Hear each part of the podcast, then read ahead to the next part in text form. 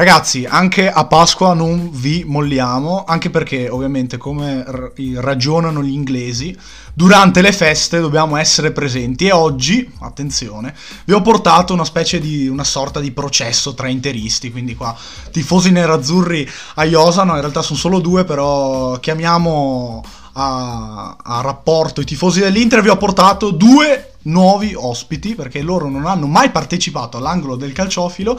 Comincio con l'ospite alla mia destra, Giampaolo Nicosia. Ciao Gian. Ciao a tutti ragazzi.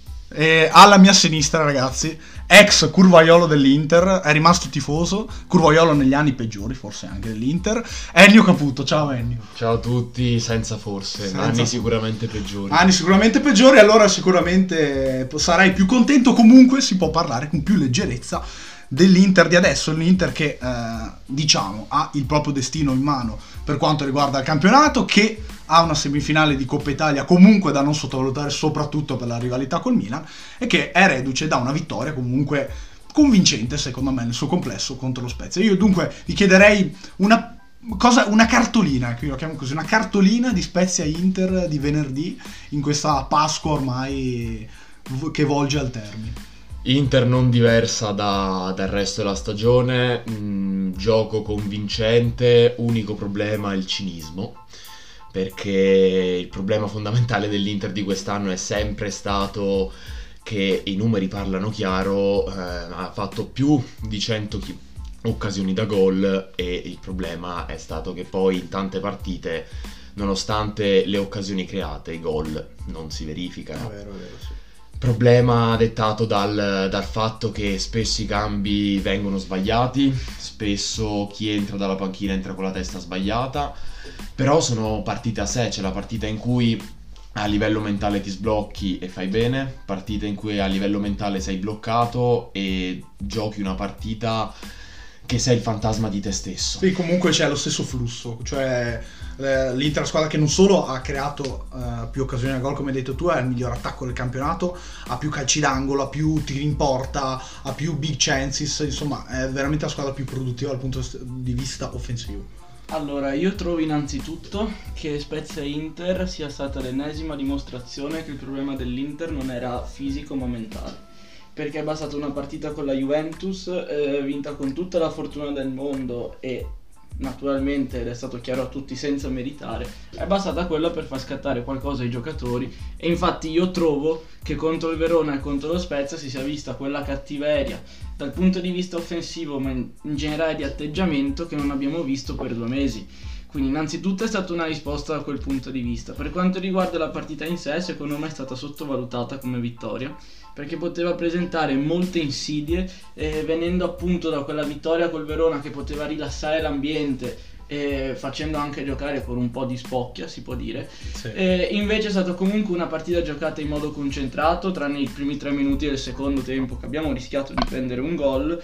Per il resto, comunque il bilancio è positivo e io ritengo che sia stata una risposta positiva già dopo il Verona, che è stata la partita fondamentale per lo scatto mentale dopo l'Inter Juventus. E quindi, ragazzi, col derby davanti, eh, non, non so onestamente cosa eh, possiate dire di diverso rispetto a quello che si è detto per esempio nel derby già all'andato o in vari derby perché comunque è la partita fondamentale. C'è però l'incognita di questa competizione la Coppa Italia che eh, insomma si palesa proprio nel momento in cui sia l'Inter che il Milan sono coinvolte nella lotta scudetto proprio una contro l'altra. Quindi non so cosa, cosa, cosa vi possa scatenare la Coppa Italia? È l'ennesima partita della partita nel momento più importante come era il derby d'andata. Eh, l'Inter era campione d'Italia al 73esimo del derby d'andata mi piace, mi piace, mi piace, mi piace. Ha finito, ha finito la partita eh, bloccandosi a livello mentale, si è visto perché ha fatto 7 punti in 7 partite certo. contro squadre. E in mezzo che... c'è stata anche la, la, la, Champions con Liverpool comunque. C'è stata anche la Champions con Liverpool, ma comunque con squadre con la quale tendenzialmente a livello di organico non dovrebbe esserci una possibilità, eppure certo. abbiamo perso partite, abbiamo perso punti eh, in maniera molto... Eh, stupida, se si può dire. Sì, sì, sì. E adesso è l'ennesima. Tra l'altro riscontrando quello che aveva detto Gian, cioè il problema proprio mentale nel- nell'affrontare, nel- nello sbloccarsi proprio in, in certe situazioni banali. ecco. Sì, problema mon- mentale che poi si sfocia, sfocia in nervosismo, sfocia in, ehm, in poca concretezza perché non si riesce a fare la giocata che si cerca e si cerca di fare sempre la cosa più difficile che poi alla fine non va a riuscire e si entra in un circolo vizioso dove difficilmente si esce. E martedì può essere l'ennesima partita che potrebbe dare il colpo di grazia come a tutte e due le squadre. Certo. Cioè potrebbe dare la carica per il rush finale Eh, al Milan come all'Inter. Ed è esattamente questo che volevo chiedere a Gian, perché immagino che sia d'accordo con l'analisi di Ennio. Cioè, se l'Inter perde, mettiamo scenario, se l'Inter perde la semifinale Coppa Italia, detto che non è proprio, secondo me, nei pensieri o nell'aria una sconfitta né dell'una né dell'altra, ma quanto può incidere veramente nel morale, proprio nella stagione, nel brevissimo Allora, termine? Io ritengo che una sconfitta sarebbe molto più grave per il Milan che per l'Inter, perché Certo. visto il momento attuale, l'Inter comunque in fase crescente. Sì, comunque eh, e- faccio- dico solo un appunto. L'andata è finita 1-1 e eh, no- ah, scu- pardon, 0-0. no- c'è la regola dei gol in trasferta e in casa ci gioca il, l'Inter, se non sbaglio. Quindi insomma, anche qua eh, il Milan forse ha una piccola chance in più, se vogliamo. Allora, io ritengo che per il Milan sia una partita win to win perché, visto il momento in cui si trovano fisico e mentale, un'eventuale sconfitta al derby un uscire dalla Coppa Italia, secondo me li ammazzerebbe completamente e posso dire, almeno per quanto mi riguarda, che sarebbero fuori dalla lotta a scudetto se vincessero questo derby.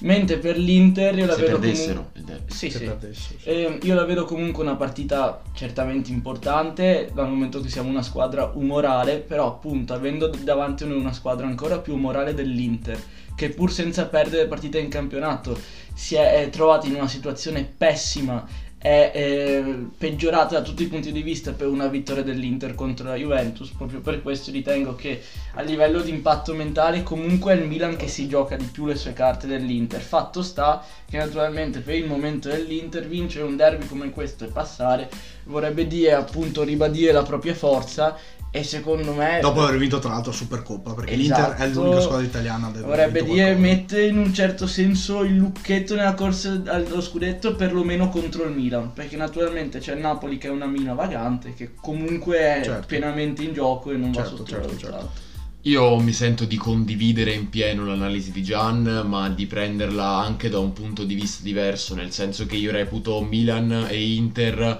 abbastanza distanti a livello di organico e nonostante il fatto che si trovino vicine in classifica, questo rappresenta effettivamente quanto il Milan negli ultimi due anni, dalla sconfitta di Bergamo pesante l'arrivo Sì. di Ibra, sia cambiato a livello mentale, quindi possiamo dire che in un un trend mentale che al Milan aiuta tanto perché di per sé a livello di organico eh, non la reputo così tanto superiore all'organico per esempio della Juve nonostante invece abbia una continuità a livello mentale una eh, serenità nello giocare migliore. trasmessa anche da una continuità di idee di Pioli che è riuscito a fare per me una magia eh, visto comunque l'organico del Milan ma non parlo tanto degli 11 ma se contiamo i 22 il Milan ha una rosa eccessivamente corta si Sì, veda sì. l'ultima partita dove si è fatto male Tomori e ha giocato Gabbia che nonostante abbia fatto bene nell'ultima partita è un giocatore che non ritengo a livello eh, dei vari Tomori, Kier o comunque anche stesso Calulu che sta facendo invece molto bene Certo. Sì. E allora, Posso ragazzi, aggiungere solo vai, una vai, cosa, vai. voglio appunto sottoscrivere il fatto che il Milan in questo momento rappresenta un miracolo calcistico, perché io credo che eh, in nessun altro campionato una squadra come il Milan si troverebbe a quei punti, a questo punto, Allora, io vi questa dico- squadra e con un gioco che Io prendo va quello detto, che dici. No, va detto onestamente, manca da mesi perché il Milan bello che tutti abbiamo apprezzato era il Milan dell'anno scorso o almeno dei primi due o tre mesi di quest'anno. Dopo è stata una squadra che non si sa come è rimasta in alto, che abbiamo eh, resuscitato noi, perché l'Inter ha fatto, ha disfatto tutto, ci siamo messi la zappa sopra i piedi, ci siamo suicidati per poi ritornare incredibilmente Sì. in corsa. Sì. Io credo che il Milan, essendo un, un miracolo calcistico, non si, po- non si possa proprio pronosticare. Io comunque sono dell'idea che sia una squadra umorale e in questo momento della stagione si può cibare solo delle vittorie perché non hanno gioco. Beh, allora io una precisazione che voglio fare, non vi arrabbierete, ma questo l'ho sentito dire anche da, da Giovanni Armanini, che è un giornalista che per esempio apprezzo moltissimo, scrive per Calcio e Finanza, scrive per OneFootball. Lui ha detto che chiunque vincerà il campionato italiano, questo lo disse anche un mese fa, quindi quando il Napoli era ancora più in, ehm, diciamo, era ancora più eh, in lotta forse rispetto ad adesso dopo il colpo di, di, eh, di, di scorsa settimana contro la Fiorentina insomma lui ha detto che ehm, qualsiasi, la, qualsiasi, squadra vince questo campionato è probabilmente la peggior vincitrice di sempre del campionato italiano e io sinceramente lo sottoscrivo ma per il semplice fatto che la quota scudetto è molto bassa e non è bassa dettata dalla competitività del campionato, delle partite delle altre squadre. È dettata proprio da una debolezza incredibile. La debolezza del Milan in uh, certe situazioni, magari uh, durante la stagione, detto che forse è stata addirittura la squadra più continua. La debolezza del Napoli nel non saper affrontare un certo tipo di partite con l'organico ridotto, che invece non appartiene al Milan, per esempio, questa caratteristica qua, ma anche la debolezza che ha avuto l'Inter nel mollare la presa quasi completamente fino dal derby alla partita con la Juve. Questa secondo me è, la, è, la, è, una, è una, piccola verità che, che, mi tengo. Una verità che, che, è oggettiva, ma che si riflette anche sul fatto che basti pensare all'Empoli, quale squadra che da dicembre non vince una partita. Non vince da, da dicembre che la partita ed è tranquillamente salva. 16, senso, 16 partite senza, senza, senza vittoria. E questo secondo me è un problema che dovrebbe portare anche i vertici eh, del calcio italiano a ritornare a un modello di calcio per quanto mi concerne a 18, 18 squadre. squadre. Sì, potrebbe essere un'idea. Perché a 20 squadre è oggettivamente troppo basso il livello che c'è in questo momento, c'è troppo ed eccessivo divario, squadre che non vincono da 16-18 partite certo. e sono tranquille in zona salvezza. Sì, io, io colgo quello che dici, facciamo una piccola divagazione, dicendo che eh, il Genoa ha giocato 33 giornate e ha vinto due partite. E ragazzi, non è, non è ancora retrocesso, cioè Genoa ha 22 partite, eh, possibilmente insomma può agganciare il Cagliari, anche se ragazzi il calendario del Genoa è francamente proibitivo, però eh, il Genoa ha, con due partite vinte dopo 33 giornate è ancora in lotta per la salvezza. Allora però ragazzi... volevo aggiungere una cosa, vai. io non mi trovo d'accordo sul fatto che sia la vincitrice più scarsa, perché secondo me n- nelle analisi di questo campionato non è risultato che l'Inter è la squadra di gran lunga più forte delle altre e naturalmente è stata colpa nostra l'aver mollato a un certo punto per poi trovarci nell'ultima partita a poter giocare per lo scudetto, ma secondo me in Italia siamo influenzati dagli ultimi anni in cui i campionati si vincevano prevalentemente ad aprile o già a febbraio la, eh, la vincitrice era annunciata e dunque un campionato così combattuto ci, se- ci sembra di scarso livello. Io trovo che il livello del campionato italiano sia basso come avete detto voi sta di fatto che l'Inter è l'unica squadra che a livello di rosa è più grande delle altre che in Champions non ha sfigurato. Cioè, siamo l'unica squadra quest'anno in Europa che non ha sfigurato in Italia. Questo è sottovalutato. Questo è vero, sì. Però in effetti eh, comunque vi è, cioè, vi è, una squadra più forte delle altre. Sì, sì, questo sì. Che con allora, un altro allenatore avrebbe già vinto il campionato. Ti a- accolgo quello che dici chiedendoti se ti avessero detto ad agosto, arrivati a, a Pasqua, che l'Inter ha la possibilità di vincere lo scudetto secondo diciamo le proprie azioni che ha, si è giocata in 180 minuti eh, un ottavo di finale contro Liverpool vincendo ad Anfield che eh, ha la possibilità di andare in finale di Coppa Italia e ha già vinto la Supercoppa senza Conte, senza Eriksen, senza Lukaku. E senza Kimi tu ci avresti creduto o mi avresti tirato uno schiaffo? Se, mi, avess- se mi avessero detto che le nostre avversarie sarebbero state queste, una Juve inesistente che va a sprazzi, un Milano e un Napoli che sono di gran lunga inferiori all'Inter per quanto mi riguarda, avrei detto che sarebbe stata una cosa normale perché l'organico ce l'abbiamo. Naturalmente il tifoso è un morale. Però c'è anche da dire che comunque c'è stata proprio. Non, era veramente un'incognita l'Inter. Certo, è stato ereditato un lavoro evidentemente solido e, e, probabilmente abbiamo apprezzato il lavoro di Conte ancora di più dopo, perché quello che ha lasciato, per esempio, alla Juve con Allegri, all'Inter con Inzaghi, è qualcosa probabilmente certo di superiore. Però comunque c'erano troppe cose da considerare. Però c'era, una, c'era, anche una Juve con Ronaldo che era la papabile vincitrice del campionato, c'era un Milan che si pensava potesse crescere ancora di più quando invece ha gli stessi punti dello scorso anno. Le cose poi durante il campionato sono cambiate. Certamente ovunque la, la stagione è positiva perché ci stiamo trovando a lottare, però io non lo definirei un miracolo calcistico quello dell'Inter quest'anno, perché naturalmente ci siamo indeboliti però allo stesso tempo siamo ancora i più forti e lo dimostrano i dati, abbiamo la migliore attacco e la miglior difesa nonostante siamo spariti per due mesi dal campionato. Okay. Questo è un dato di fatto. E chi è che ha il grande merito secondo te Ennio di questa, questa diciamo risalita? E so che adesso ovviamente la, la domanda è orientata a Simone Inzaghi, ma in ogni caso, eh, allora te la faccio direttamente su di lui, cioè qual è stata la grandezza di Simone Inzaghi all'interno di questa stagione? Se c'è Eh, stata, secondo te. allora, parlare di grandezza mi sembra un po' eccessivo. eccessivo.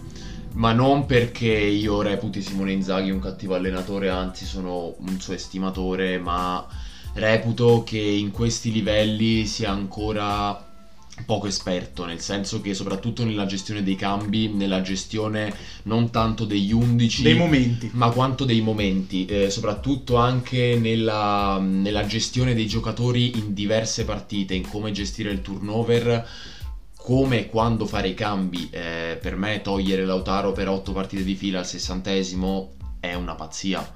Eh, per me Ecco il cambio dogmatico che faceva anche Sarri con, eh, con Mertens e Milik. Per me è un cambio, ma almeno hai una riserva che può fare qualcosa. eh, il campeon non credo che sia a livello di Lautaro al momento. Parlano i numeri: 21 partite giocate, ha fatto 3 gol quest'anno. Ed è uno di quelli che quando gioca. Però c'è anche stato Lautaro che comunque per due mesi non ha segnato. Lautaro per due mesi non ha Anche segnato questo. perché anche lui è stato il fantasma di se stesso per due mesi, ma come è Certo. stata tutta l'Inter, come lo è stato Barella, come lo è stato l'unica persona che quest'anno ha fatto 12 mesi di continuità Skriniar. eh, sono, ah, sono due allora, sono Skriniar e Ivan Perisic. Sono gli Sì, unici due chiaro, giocatori chiaro. che hanno avuto una stagione costante. Skriniar me lo sarei aspettato, Perisic non ci avrei mai scommesso perché è sempre stato un giocatore fortemente altalenante. Rinnoveresti Perisic? Sì. Flash. Sì, rinnoveresti Perisic? Assolutamente sì. Assolutamente sì. Eh, beh, Perisic è un giocatore che sicuramente unisce i cuori nerazzurri, c'è poco da fare. E, e quindi ragazzi, dai, parliamo di futuro, anche perché non vi chiedo neanche bilanci, grosse cose. Dopo vi chiedo la percentuale scudetto dell'Inter, perché l'ho chiesto a tutti e voi non vi sottraete a questo gioco malvagio. Allora ragazzi, un acquisto per reparto. Anzi, per la difesa escludiamo Bremer, perché io credo che... Io dico Viti. Viti, attenzione, mancino peraltro. Quindi riserva di bastoni, tu dici. Tu dici Mattia Viti. Te che dici Gianni?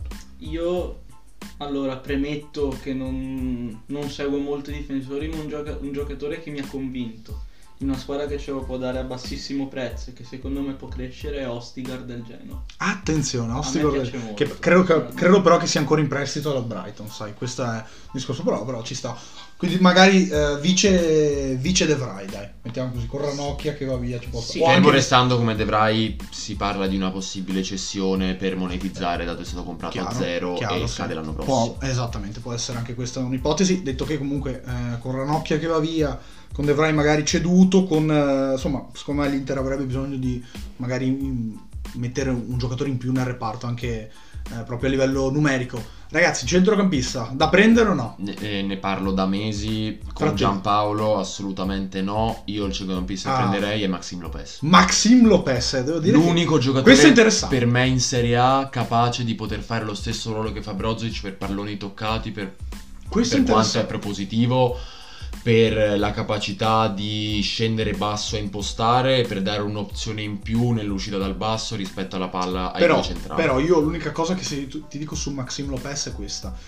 Andando a prendere un giocatore del genere, che è un giocatore comunque validissimo. Classe 97. E na- eh, ovviamente, un giocatore giovane, comunque alla fine 25 anni, è un giocatore molto valido, che ha giocato in, ma- ca- in maniera caratterizzata, se vogliamo, negli ultimi due anni, cioè in un centrocampo a due con dei compiti ben precisi. Io ti, però ti vado a dire, con Brozovic tu hai la sicurezza, la sicurezza di giocare 4-5 partite l'anno a titolare. Perché dico questo? Perché le altre partite sai che Brozovic è a disposizione ed è verosimilmente lucido.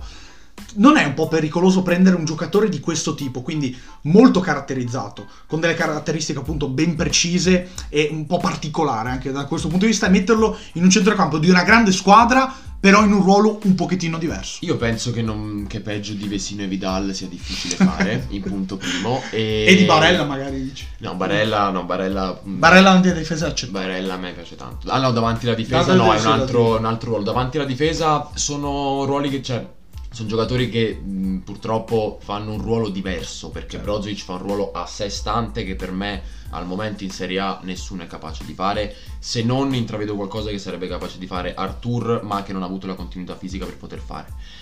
Eh, Maxim Lopez lo prenderei perché secondo me al di là del giocare mediano è proprio quello che è mancato all'Inter nel momento clou di questa stagione, la possibilità di dar fiato ai giocatori e anche in un'ipotetica mezzala col Ma sai doppio io- play come giocava Conte con Bravo. Eriksen non è una Ma stupidità. eh, infatti mi è venuto in mente la stessa cosa. Cioè, io quando mi ha detto Maxim Lopez, mi è venuto in mente vuole il vice Cialanoglu più che il vice Brozovic.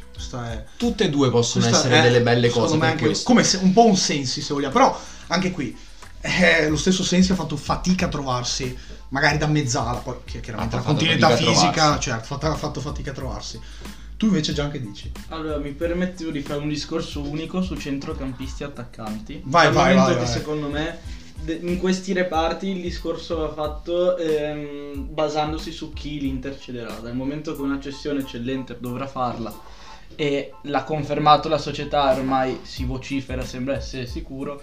Se la cessione viene fatta a centrocampo, naturalmente il maggiore indiziato è Nicolò Barella, Mm. che a malincuore secondo me verrà ceduto se arriverà tu dici che viene ceduto Nonostante Barella e non Lautaro. Ci siano gli interisti che Meno male che, che siamo un Barella- podcast e potremmo riascoltarlo tra un paio di mesi. Nonostante ci siano gli interisti che pensano che Barella sia innamorato dell'Inter e che voglia passare la vita da noi, secondo me è il primo che qualora venga chiamato in Premier da una squadra come il Liverpool, la butto a caso, Eh. Dove farebbe panchina? ci va senza problemi. E, lì, e Marotta lo cede senza problemi. Più di Dunque- Lautaro, dici. No, allora, naturalmente, qualora arrivasse un'offerta per Lautaro, secondo me il destinato a partire sarà Lautaro Martinez. Tuttavia, io credo che alle cifre dell'Inter non arriveranno offerte perché obiettivamente offrire 80 milioni per Lautaro ora è pazzia, è da folli. E dunque, secondo me, se questa fantomatica cessione verrà fatta a centrocampo, e secondo me sarà Barella, un degno sostituto, naturalmente il nome più importante, che lo dico che è Milinkovic Savic, anche se c'è anche la Juve, secondo me finisce la Juventus. Oppure io andrei su un giocatore come Zelinski del Napoli, che è in partenza. Hai detto niente comunque. Che è in partenza. Hai detto due nomi Nel momento che quest'anno ha, ha reso sotto le aspettative. E anche comunque una- la situazione, un altro giocatore che secondo me è interessante, che è Vainaldum del, Wijnaldum, del sì, PSG assolutamente. che non si sta trovando bene, che già l'Inter aveva contattato l'anno scorso, quindi secondo me qualora dovesse andare via Barella, comunque, giocatore superlativo. comunque la potenza economica per prenderli questi qua ce li avremo. Certo, certo, certo, certo. Per me è tutto fantamercato, ma per il semplice discorso che se devi vendere Balella per prendere un giocatore e pagarlo uguale, cosa lo vendi a fare? Una persona per la quale eh, praticamente vorresti dare la fascia con il rinnovo a inizio dell'anno Madonna, prossimo. bella la fascia, Eh, non, eh, queste sono voci, ma è stato più, è più vicino la voce a Capitano Barella che Capitano Skriniar. Capitano Skriniar è più una cosa della tifoseria che una cosa Bello il della dei capitano che si lamenta ogni due minuti, che sbuffa e che manda a fare in culo l'arbitro. Eh, che cosa posso dirti? Eh, Skriniar non è- non è un giocatore che Quindi in questo tu, momento tu, capita- prenderlo. tu capitano screener, te capitano... No, no, no, no, capitano, prossimo capitano dell'Inter. Per secondo me è Barella. Tu? Skriniar perché Skriniar. Barella va via. Ah, Se non va via. Lautaro, Barella Perfetto, va via sicuramente. Perfetto, perfetto. Se non è né screener né Barella? Eh, questa è brutta. Eh, ragazzi. Sicuro non andare. Anzi, anzi, adesso vi frego, vi frego. E se vendessero Skriniar? Anziché Barella e Lautaro? Perché io ve lo dico, secondo me il giocatore più appetibile dell'Inter sul mercato è Skriniar. Ah, perché Skriniar. Skriniar è il giocatore che, rispe- di- della rosa dell'Inter, il giocatore che veramente potrebbe giocare in tante squadre del mondo, se non tutte. Quindi ragazzi, io ve lo dico, non so, eh, se vendessero Skriniar... Eh, se vendessero Skriniar, eh, secondo me l'iniziato numero uno a seguirlo gioca al Torino difensore centrale si chiama Bremer. Eh beh, chiaro, sì. Io comunque ho come la sensazione... Poi stiamo dando per scontato che l'Inter debba vendere qualcuno. Non è una cosa data per scontato. No, no. Naturalmente dipende da tanti incastri perché se riusciamo con i vari prestiti che abbiamo in giro a racimolare quei soldi non Ma si al di là dei nessuno. prestiti si parla di ingaggi risparmiati, fermo restando come all'anno tra Sanchez e Vidal prendono 16 milioni netti, ossia 29 lordi all'anno in due per fare zero partite buone all'anno. Sanchez ti ringrazio per la Juve, ma non posso dirti nulla di più. Eh, parliamo di Vesino che è un giocatore che non, non fa presenze, non è, non, non è spogliatoio né niente. Abbiamo poverino Radu che non, non lo fanno mai giocare, facciamo giocare Andanovic e basta. Davanti abbiamo preso Caicedo per fare numero perché non, non hanno mai messo in campo. Abbiamo veramente un quantitativo di gente che non ha senso avere e secondo me il mercato dell'Inter non verrà fatto sulle cessioni perché giocatori nostri come possono essere Di Marco, come può essere Pinamonti che ritorna dal prestito, come possono essere altri giocatori non corali per l'Inter, possono essere messi come pedine di scambio, soprattutto con il Sassuolo che in ottica italiano è molto molto attento. E io vi dico, ma su Andanovic, perché immagino che abbiate delle posizioni un po' di riconoscenza, un po' di eh, contrasto ecco, con, con, l'attualità soprattutto di questo portiere. Ehm, oltre al fatto che probabilmente insomma, non sarà il portiere dell'Inter l'anno prossimo con l'arrivo di Onana, io direi che Andanovic è stato sopravvalutato, soprattutto negli ultimi due anni, o sottovalutato? Perché Andanovic comunque ha fatto grandi parate all'interno della stagione, soprattutto della scorsa stagione. Secondo me, dal punto di vista psicologico, il problema di Andanovic è che ogni tanto le parate le fa, ogni tanto non le fa, purtroppo ultimamente sono più le volte in cui non le fa. Il problema maggiore è che non dà sicurezza al reparto difensivo, perché ci sono state tante partite in cui gli unici tiri in porta subiti, prendevamo gol, poi prendi Menien al Milan che invece salva le partite ogni volta.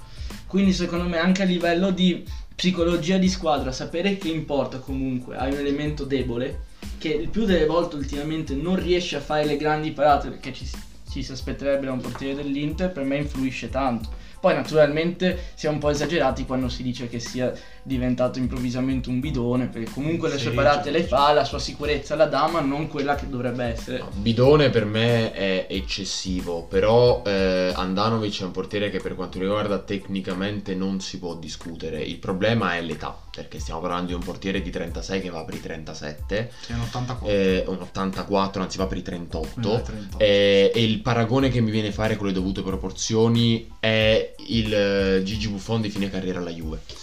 Eh, quando l'anno in cui è andato poi a giocare al Paris Saint Germain ha quegli sprazzi da giocatore forte, grande campione qual è stato perché non ci scordiamo che nell'Inter andante dal 2013 a 4 anni fa salvava insieme sì, a Palacio sì, la sì, baracca eh, però ovviamente ha una certa età che gli impedisce di poter fare quello che, vole- che vuole fare e che gli ha fatto sì di-, di, scoprire la sua specialità ossia la parata laser eh, l'età gli ha concesso di scoprire un superpotere e spero che lo consentirà anche a me poi Alex, se potevo permettermi di dire una cosa su vai, Dybala. Vai. Ah, ragazzi, mi avete an- anticipato, volevo, bruciato. Volevo proprio. solo dire una cosa che per quanto naturalmente farebbe rumore come trasferimento e farebbe godere parecchi tifosi interisti, secondo me l'acquisto di Dybala è la più grande scommessa a livello di sportivo di Marotta a livello di sì, sì, sì, sì, ho capito. Di amministratore delegato perché veramente rappresenta una situazione 50-50 perché da un giocatore così ti aspetti o che ti svolti la stagione che incida perché anche una rendita media vorrebbe comunque dire una sorta di fallimento per i soldi che ci spendi in questo momento. Io vorrei fare una provocazione allora a tutte e due e mi sostituisco al conduttore per un vai, secondo. Vai, vai, vai, vai. Eh, tu non sostituiresti Sanchez con Dybala partendo dal presupposto che prendono lo stesso ingaggio? Certo. A posto, abbiamo sì. finito il discorso, grazie. Beh sì, chiaramente sì. Non c'è discorso, niente da dire su questo. Il discorso, il discorso è chiaramente questo, il, però eh, c'è anche da fare un appunto. Sanchez ti aspetti eh, chiaramente eh, quello che sta facendo e, che, e sa quello che puoi dare. Dybala potenzialmente è il giocatore che può dare molto di più. Cioè se l'Inter rimane con questo attac- attacco e aggiungi Dybala, chiaramente è un plus assoluto.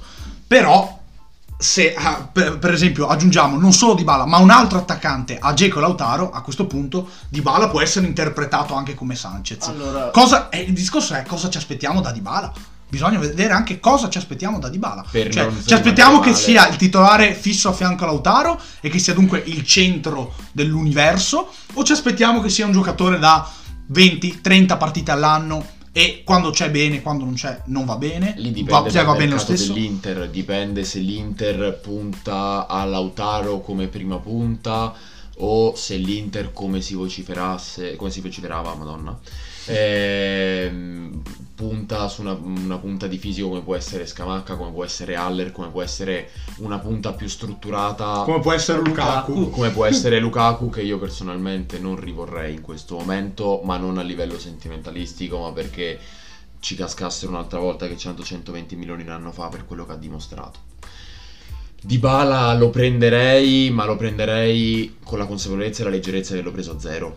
E con la stessa leggerezza con la quale sta trattando Sanchez, eh, tratterei Dybala. Ovvio, con il sorriso di aver fatto uno sgarbo alla Juve, avendo preso un capitano, una persona idolatrata fino all'ultimo secondo e, e che vederlo indossare la maglia nera-azzurra vorrebbe dire solamente un aumento degli acquisti di Malox in farmacia.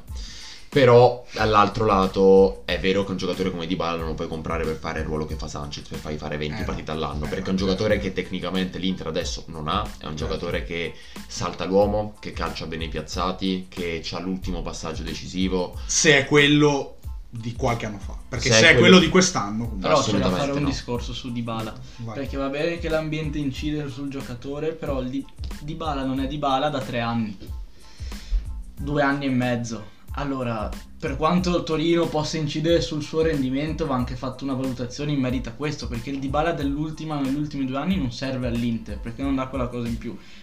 Se Ennio dice che... Eh, cioè serve nel momento in allora, cui fa il terzo, quarto attaccante. È vero che sostituisce Sanchez a livello di ingaggio, è anche vero che l'Inter vuole eh, ridurre... È anche vero che io dubito che Di Bala vada a fare il terzo, quarto sta attaccante. Di fatto che, sta eh. di fatto che l'Inter vuole ridurre il monte ingaggi, quindi sarebbe comunque uno strappo alle regole per il prossimo anno riprendere un giocatore con un ingaggio di questo tipo. Secondo me, se Di Bala esclude altri investimenti in attacco sostanziosi, preferisco mille, se non un milione di volte di prendermi Lukaku in prestito e giocare di nuovo con, Luca, con Lukaku Lautaro. Potrebbe essere un Secondo me, eh, perlomeno se si dovesse pensare al presente, dal momento che la Juve il prossimo anno sarà molto molto forte. Dipende se, sempre se andrà in Champions. Ci andrà. E secondo me il, il tandem Lautaro-Lukaku è l'unico che potrebbe assicurare all'Inter di giocarsi sicuramente anche l'anno prossimo. Però non c'è la... più Conte. Conte è la chiave di Lukaku, tu l'hai visto senza il suo mentore come funge e comunque non ha un allenatore un organico scarso, gioca in una squadra di gente forte che ha vinto la Champions l'anno prima e gli preferiscono un giocatore come Timo Werner che oggettivamente forte rispetto a Lukaku visto in Italia per me non è minimamente paragonabile. Lukaku è diventato proprio è proprio la definizione del fantasma di se stesso, proprio nella migliore delle ipotesi. Un giocatore che ha fatto 10, 12, 15 partite quest'anno facendo il panchinaro fisso, pagato 120 milioni e 15 a stagione. Tuttavia, secondo, io parlo proprio da un punto di vista pratico, ho visto tutte le partite dell'Inter quest'anno, ci sono state molte situazioni, molte partite in cui ci ritrovavamo a fare dei contropiedi con Geco che naturalmente non si muove, non si inserisce, dato il fisico che ha in questo momento, e Lautaro che comunque non è un giocatore che attacca la profondità. Ci sono stati moltissimi casi in cui un giocatore come Lukaku avrebbe di nuovo spaccato le partite, come l'anno scorso. Perché in Italia Lukaku comunque è un giocatore destinato a dominare e mangiarsi sì, tutti sì, beh, per allora, ragazzi, anni. allora ragazzi, io il discorso eh, ve l'ho fatto in maniera ideale, perché in Italia ha fatto 20 gol Simi. Cioè, a me... Allora, vedete, vedete una cosa, allora a livello di gol e rendimento. Questo, la domanda ve l'ho fatta proprio per questo. Cioè, che, di, che Lukaku eh, possa di nuovo fare la differenza in Italia, secondo me è fuori dubbio, ragazzi. No, fuori dubbio. Ma perché, ragazzi, cioè, in Italia ha fatto 20 gol Simi, è arrivato a Ebram quest'anno, ci siamo chiesti, potrà fare bene, potrà fare male. Ma ragazzi, ma un giocatore abituato a 24, fino ai 24 anni a giocare in Premier League, da titolare spesso con, con un Chelsea in crescita, cioè è ovvio che venendo in Italia può fare la differenza. E ragazzi, la stessa cosa ma Arnautovic, cioè Arnautovic è andato con la sigaretta in bocca in doppia cifra dopo che è scomparso dal mondo del calcio da quando ha lasciato West Ham ed è andato in Cina. Cioè, ma, ma avremo esempi su esempi su esempi. Altro giocatore, secondo me, su cui si potrebbe discutere, dopo vi chiedo le percentuali di scudetto e ci salutiamo così, Correa. Insomma, eh, apre, apre, delle porte. Correa, mm, dubbio, dubbio perché... Ti aspettavi di più a Correa? Mi aspettavo di più, ma a livello fisico. Perché in realtà quando fisicamente sta bene non mi dispiace come giocatore in campo, non mi dispiace i movimenti che fa, non mi dispiace gli spazi che crea. Il problema è che ha avuto due, inter- due, infortuni che l'hanno tenuto fuori nel corso di tutta la stagione. Un giocatore che ha fatto 4 gol, ma ricordiamoci ha fatto due doppiette. Quindi ha fatto due partite in cui ha fatto sì, gol sì. su un campionato intero. E, e, in, e questo ha messo in problema anche l'Inter per lo stesso problema che aveva l'anno scorso di avere un organico in attacco corto, perché poi Sanchez ha problemi fisici che ha. E Correa, sì, mi aspettavo decisamente di più a livello di costanza. Non ti nego, non vi nego che mh, ci fosse la possibilità, cosa che non ci sarà perché non è un giocatore che ha mercato, eh, sarebbe tranquillamente uno dei primi che sacrificherei per quanto l'abbiamo pagato e per quello che effettivamente ha reso. Mi sbaglierò, probabile, lo rifarei certo. Una cosa, per quanto Correa abbia naturalmente underperformato anche di brutto durante quest'anno, è anche vero che nelle ultime partite in cui c'è stato, si è partiti con l'attacco Geco Correa, la squadra si muoveva molto meglio perché l'Inter ha un problema quest'anno che secondo me è fondamentale, ovvero che la coppia Dzeko-Lautaro non ci azzecca in, alcun, in alcun modo. È bastato mettere Correa, un giocatore che ti sta più vicino alla punta e che è pronto ad inserirsi, andare in profondità, per un Inter comunque a livello generale ha giocato meglio in queste ultime partite. Quindi secondo me per questo finale di stagione comunque potrà rivelarsi importante perché e dà un attimo una varietà ad uno schema tattico che ormai era il solito con Jack Lautaro che era conosciuto. Quindi Correa carta del derby. Dai, buttiamolo così. Del derby no, ma secondo me se l'Inter dovesse mi Carta de- vincere lo scudetto, Correa parteciperà in queste ultime partite. Perfetto ragazzi, allora io ultime, eh, ultima domanda ve l'ho già preannunciata, percentuali scudetto, considerando però eh, non solo il Milan ma anche il Napoli, quindi bisogna dividere la torta in tre. Eh, 60 39 1. 60 Inter, 39 Milan, 1 Napoli. Vai. 80 10 10. 80 10 10. Ai ai ai. 80 Napoli, vero? Eh, 80 no. Otta- ragazzi, ah, per- perché fidatevi che adesso lui dice 80 10 10, però a fine anno vi dice no, io non vi ho detto chi 80, quindi siamo tutti fregati in ogni caso. Bene, io ragazzi le, le percentuali sullo scudetto l'ho detta scorsa settimana ancora e sono stato smerdato, eh, perdonatemi il termine, subito dopo perché avevo detto 33 33 1 eh, ed erano tutte divise tra Inter, Napoli e Milan, dopo il Napoli ha perso eh, in casa con la Fiorentina, il Milan ha pareggiato contro il Torino, dunque potete capire che non è più il caso che mi metta a fare sti giochi. Comunque, ragazzi, abbiamo parlato quasi 40 minuti, ci siamo divertiti tanto, abbiamo messo tanta carne al fuoco, soprattutto perché avete detto delle cose interessanti. Quindi io vi ringrazio davvero per eh, averci ascoltato in questa Pasqua, per essere venuti qua a parlare di Inter e naturalmente vi do appuntamento E ad un volevo prossimo- fare un Ah, augurio, dai, un augurio? ai tuoi follower. Grazie ragazzi, O me- ragazzi. o me- un non augurio. un non augurio. Non vi auguro Simone Inzaghi come allenatore, mai nella vostra vita. e con questo vi saluto. Chiudiamo, Ciao a tutti. chiudiamo con la chicca. Se avessimo avuto Vincenzo Italiano avremmo vinto il campionato a febbraio. Assolutamente sì, manca un tecnico più scarso di italiano. Ciao ragazzi, alla prossima.